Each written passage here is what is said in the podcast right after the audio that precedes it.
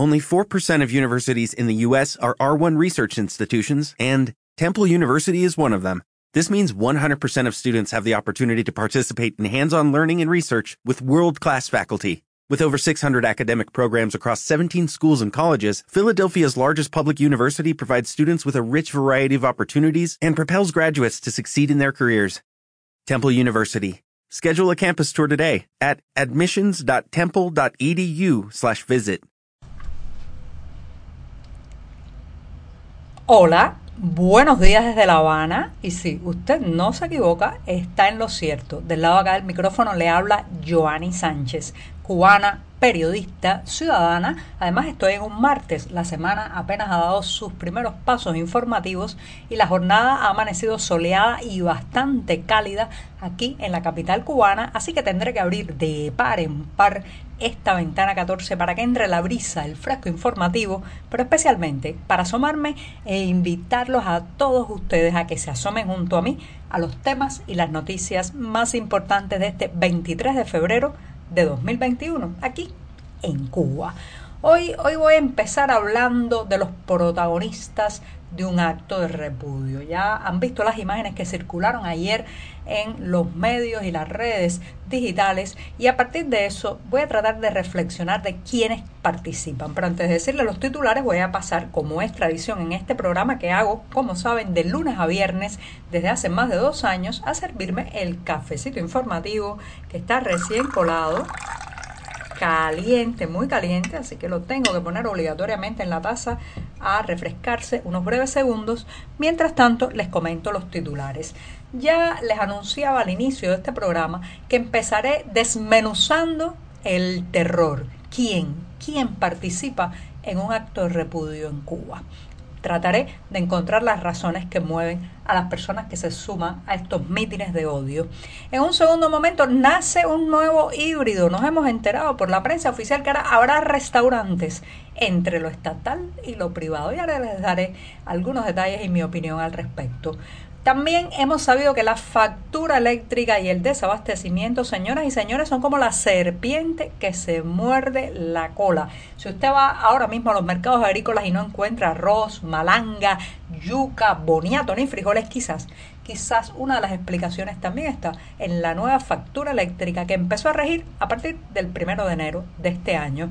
Y por último me voy a despedir con poesía, sí, con lírica. Un poeta cubano ha recibido el premio Gastón Vaquero y ya les daré también información sobre él. Dicho esto, presentados los titulares, ahora llega ese momento especial, mágico, el mejor momento del día en que voy a revolver para tomarme este cafecito informativo. Ya sé que a algunos no les gusta el café, que tienen una tisana, una infusión, otros están en Cuba y no tienen un café no porque no les guste, sino porque no han podido conseguirlo. El producto está bastante desaparecido de los mercados. Otros a, a un lado del Atlántico, en otro uso horario, probablemente ya se están tomando un vinito, una cerveza, pero yo tengo aquí un cafecito amargo, recién colado, caliente, echando humo todavía un poco eso sí, sin una gota de azúcar como me gusta a mí y siempre, siempre necesario.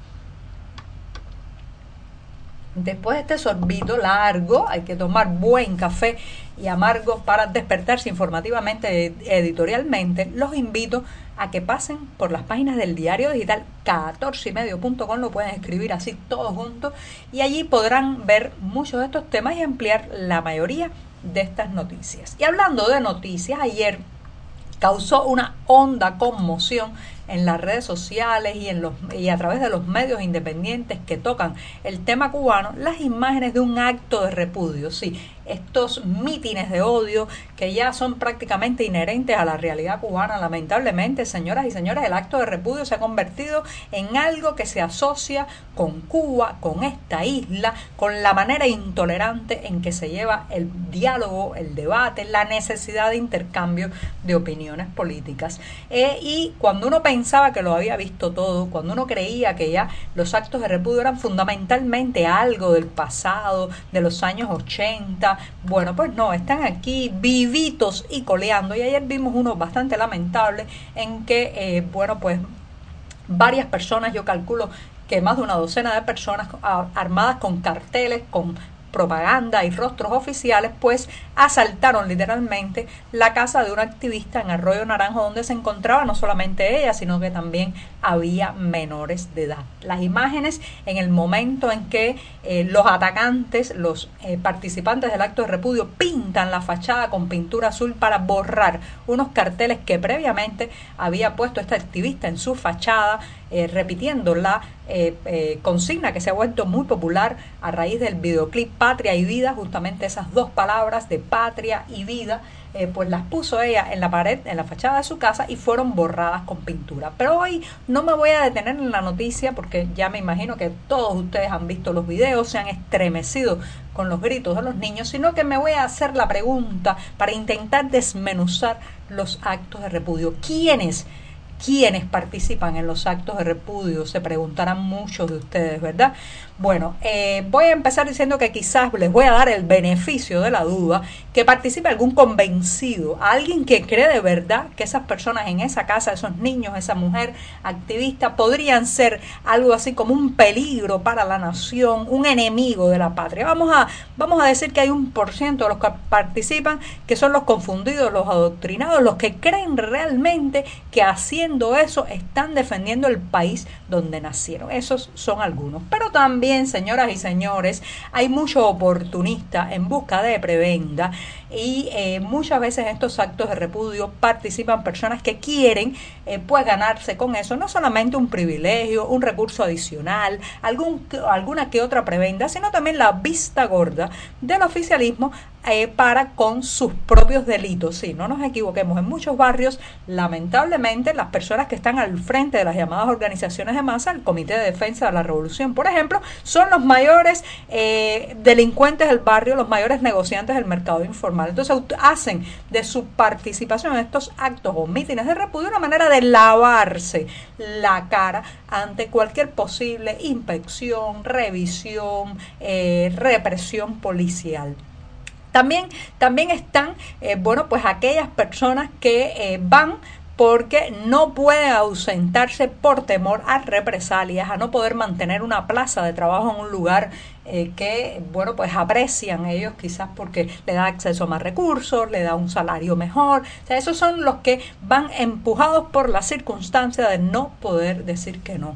Pero también, señoras y señores, hay quienes van por el combustible de las bajas pasiones, porque se han criado, se han formado en el grito, el odio, la violencia doméstica, la violencia también del discurso que se transmite en las escuelas, en los matutinos, en los centros de trabajo, y creen que las cosas se arreglan gritando, empujando, violentando al otro. Sí, lamentablemente las bajas pasiones son el motor, el combustible principal que mueve a mucha gente a ir a esos actos de repudio. Son esos mismos, esos mismos que, eh, bueno, pues también delatan, envidian, denuncian a un a un vecino porque eh, pues es más feliz, tiene más o es más libre. Así que esos son los grandes grupos que conforman un acto de repudio. Probablemente se me quedaron otros más, pero agregue usted el suyo, súmelo, súmelo y vamos a intentar desmenuzar cuáles son los resortes que mueven a esta gente. Pero sobre todo son gente que no cree en un futuro cambio. Gente que piensa que Cuba va a ser siempre así, un, eh, una continua barricada donde están silenciadas las voces diferentes. Bueno, me he extendido un poco en el primer tema, me voy a dar el segundo sorbito del día para irme de puntillas rápidamente a la otra cuestión. Y voy a empezar, voy a empezar eh, con un personaje mitológico, sí eh, nada más y nada menos que una quimera. ¿Se recuerdan ese monstruo híbrido que tenía cuerpo de cabra, cola de serpiente o de dragón, cabeza de león? Bueno, pues ha nacido una nueva quimera en lo que podemos llamar la gestión comercial, la gestión económica en Cuba. Se ha anunciado en los medios oficiales que el Estado cubano ha creado nuevas normas para el sector gastronómico para intentar competir con el privado y ha creado algo así como el restaurante o la cafetería estatal que tiene algunas flexibilizaciones en su gestión que la acerca al privado. Cuando todo el mundo estaba esperando que anunciaran cuanto antes la posibilidad, la legalización de la pequeña y mediana empresa, bueno, pues entonces lo que anuncian es este híbrido, esta quimera de locales estatales, especialmente de servicios gastronómicos, restaurantes y cafeterías que ahora, bueno, van a tener algunas flexibilizaciones de gestión a la hora de, por ejemplo, el administrador hacer contratos con suministradores y proveedores, aprobar precios y tarifas, pero seguirán eh, siendo estatales para intentar emular con los privados. Eso a mí ya me da la impresión, nada más que oírlo, que está condenado al fracaso. Saben que el sector gastronómico estatal tiene entre los cubanos la peor, genera, perdón, la peor de las opiniones por sus deficiencias, por sus graves problemas higiénicos, por el constante saqueo y robo de sus almacenes que al final terminan pesando en platos menos variados, platos más eh, adulterados también los que se sirven en su mesa. ¿sí? Vamos a ver esta quimera con pata estatal, cabeza estatal, cola privada, ¿qué va a dar de sí? Pero creo que eh, eh, se perdió una excelente oportunidad para en ese tiempo, en esa reunión, en ese espacio que se le ha dedicado a la prensa oficial, se hubiera decretado ya la pequeña y mediana empresa privada en Cuba. Pero así estamos, como perdiendo tiempo, como si no hubiera urgencias. Ya sabrán ellos por qué. Bueno, me voy rápidamente con otro tema. Factura eléctrica y desabastecimiento. La serpiente que se muerde la cola. Esto es muy rápido. Si usted va a los mercados, no encuentra frijoles, no encuentra malanga, no crea que todo, que todo es la falta de fertilizantes, la falta de abono, las dificultades de transporte. También la nueva factura eléctrica que empezó a regir en enero pasado ha puesto a los campesinos cubanos contra las cuerdas.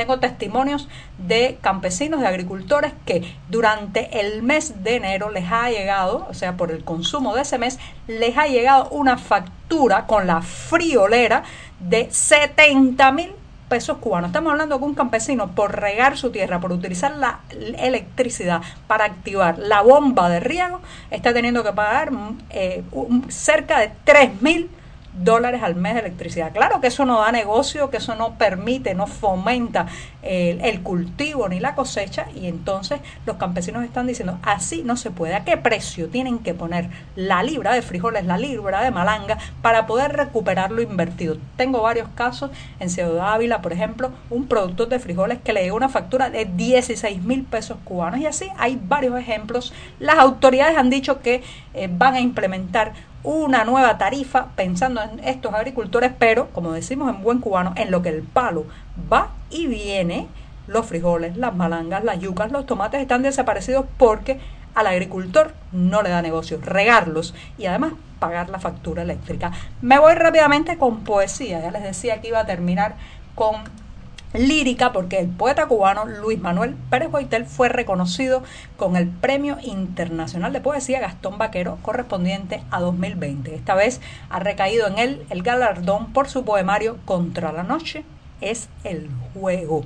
Y esto eh, pues lo ha informado la editorial Verbum, que es además la que concede el premio, reitero, Gastón Vaquero. Y me voy, me voy a despedir leyendo un breve, unos breves versos también de este poeta premiado. Y dice así, es demasiado difícil el oficio de encontrar la criatura amigable, perfecta. Como decir, por ejemplo, este es el norte y allá es el sur verdadero. Es demasiado divino. Muchas gracias a esta mañana, que será miércoles, el día atravesado de la semana. Dale más potencia a tu primavera con The Home Depot. Obtén una potencia similar a la de la gasolina para podar, recortar y soplar con el sistema OnePlus de 18 voltios de Ryobi desde solo 89 dólares. Potencia para podar un tercio de un acre con una carga. Potencia para recortar el césped que dura hasta dos horas. Y fuerza de soplado de 110 millas por hora. Todo con una batería intercambiable. Llévate el sistema inalámbrico OnePlus de 18 voltios de Ryobi. Solo en The Home Depot. Haces más. Logras más.